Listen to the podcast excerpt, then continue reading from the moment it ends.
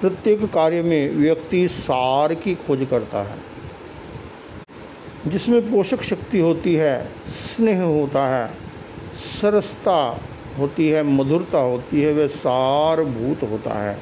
अध्यात्म के क्षेत्र में धर्म को सारभूत तत्व माना गया।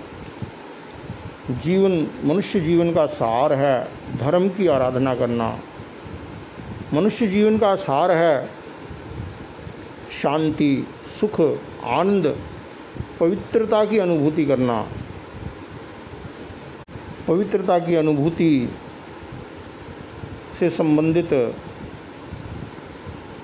ग्रंथ है गाथा, जिसमें धर्म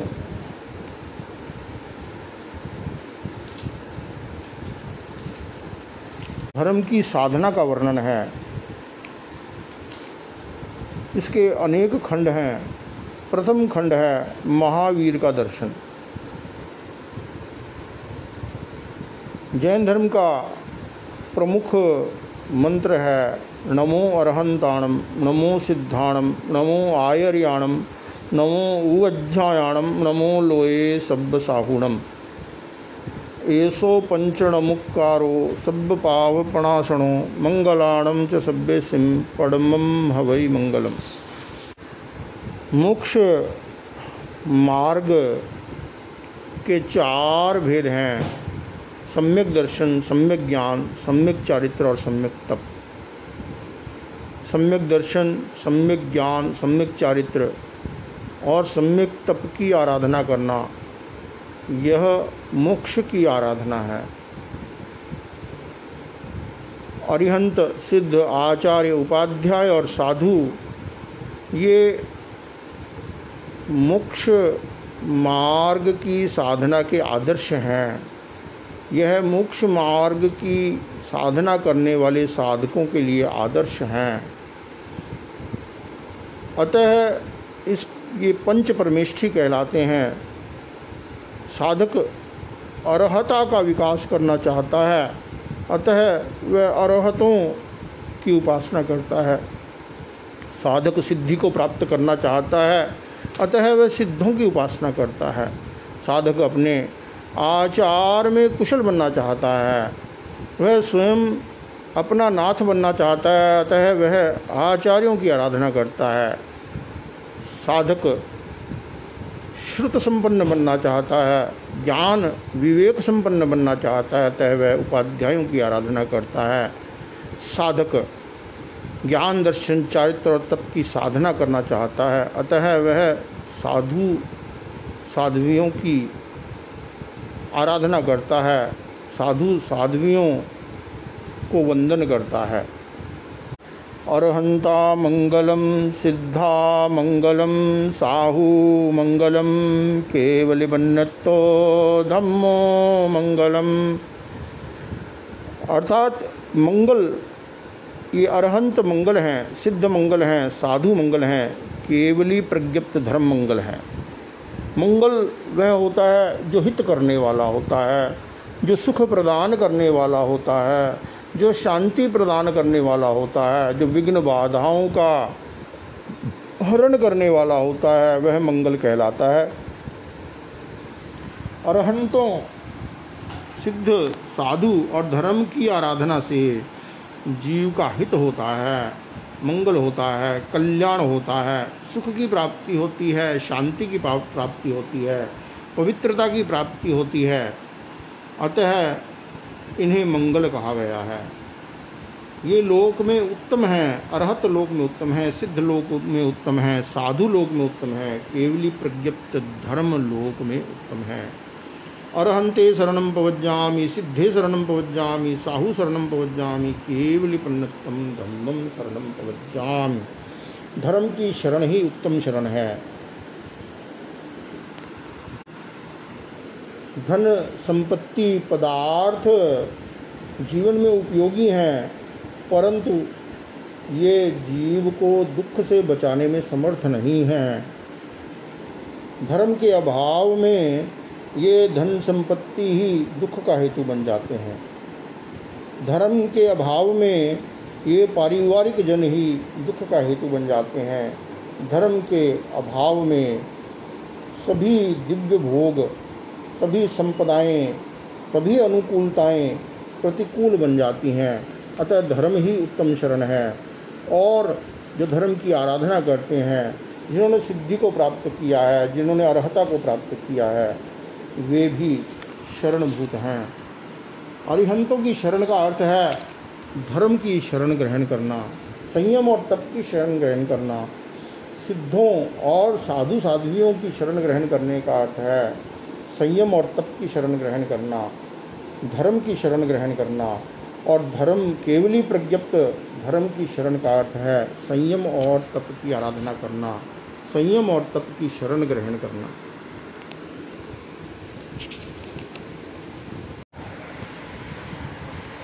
प्रथम खंड, महावीर का दर्शन। प्रथम अध्याय, समत्व। अहिंसा परमो धर्म है, अहिंसा परम धर्म है। भगवान महावीर ने अहिंसा का उपदेश दिया। यह सत्य है, यह सापेक्ष सत्य है। भगवान महावीर ने समता धर्म का उपदेश किया। अहिंसा समता का ही एक अंग है। भगवान ने कहा समय आए, समणो होई। श्रमण वह होता है जो समता की आराधना करता है। अतः भगवान महावीर ने समता धर्म का प्रतिपादन किया। समता धर्म के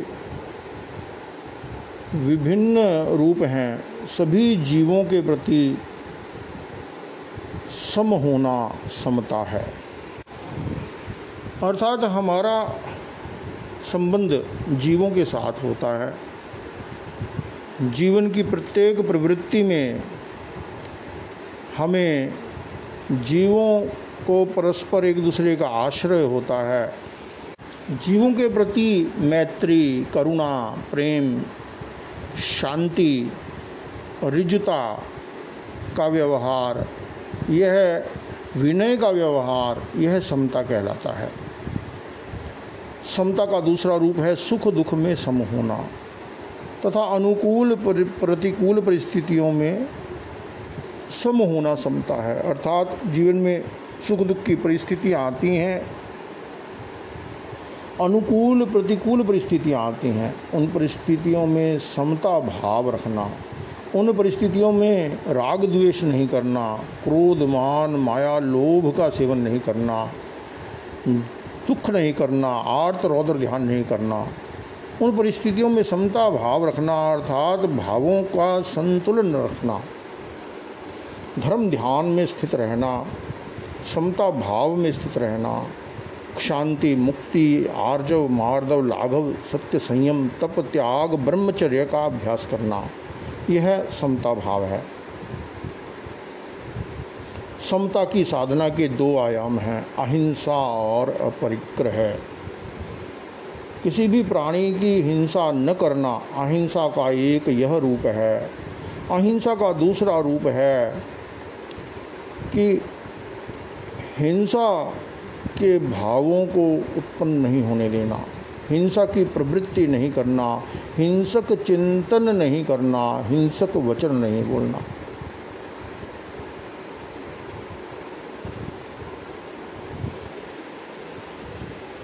अपरिग्रह का एक अर्थ है कि अपने पास धन संपत्ति आदि साधनों का संग्रह नहीं करना। अपरिग्रह का एक अर्थ है मूर्छा भाव नहीं रखना। अपने भीतर में पदार्थों के प्रति, धन संपत्ति के प्रति, विषय भोगों के प्रति लालसा नहीं रखना। लालसा को क्षीण करना, वह अपरिग्रह कहलाता है। अहिंसा और अपरिग्रह है, वहाँ समता है। जहाँ समता है, वहाँ अहिंसा और अपरिग्रह की साधना करना अनिवार्य है। जहाँ जीवन में यदि अहिंसा की साधना नहीं है, अपरिग्रह की साधना नहीं है तो समता का भाव रहना कठिन है। और समता भाव रखे बिना कोई भी व्यक्ति अहिंसा और अपरिग्रह की साधना नहीं कर सकता। भगवान महावीर ने स्वयं समता की साधना की। उन्होंने स्वयं अपने जीवन में समता का साढ़े बारह वर्ष तक श्रवण के रूप में अभ्यास किया। उन्होंने समता का जीवन जिया, स्वतंत्रता का जीवन जिया। समता और स्वतंत्रता एक ही है। जो समता में है, वह स्वतंत्र है। जो स्वतंत्र होना चाहता है, उसे समता भाव में रहना होगा। विषमता का भाव, राग द्वेष का भाव, मोह का भाव, यह परतंत्रता है। वह व्यक्ति परतंत्र हो जाता है। उसका सुख, उसकी शांति, उसका आनंद परतंत्र हो जाता है। बाह्य घटना परिस्थितियों के अनुसार वह कभी सुख, कभी दुख के झूले में झूलता रहता है। कभी शांति और कभी अशांति। कभी सम्मान की अनुभूति करता है, कभी अपमान की अनुभूति करता है। इस प्रकार वह परिस्थितियों की कठपुतली बन जाता है, पदार्थों की कठपुतली बन जाता है। वास्तव में तो वह अपने कषाय भाव की कठपुतली बनता है, अपने राग द्वेष की कठपुतली बन जाता है। जो समता भाव में रहता है, जो राग द्वेष को क्षीण कर देता है, वह स्वतंत्रता का जीवन जीता है। वह ज्ञान चेतना से प्रवृत्ति करता है। जो व्यक्ति समता की आराधना करता है, बाह्य घटना और परिस्थितियाँ कैसी भी हों, उसके भीतर शांति, आनंद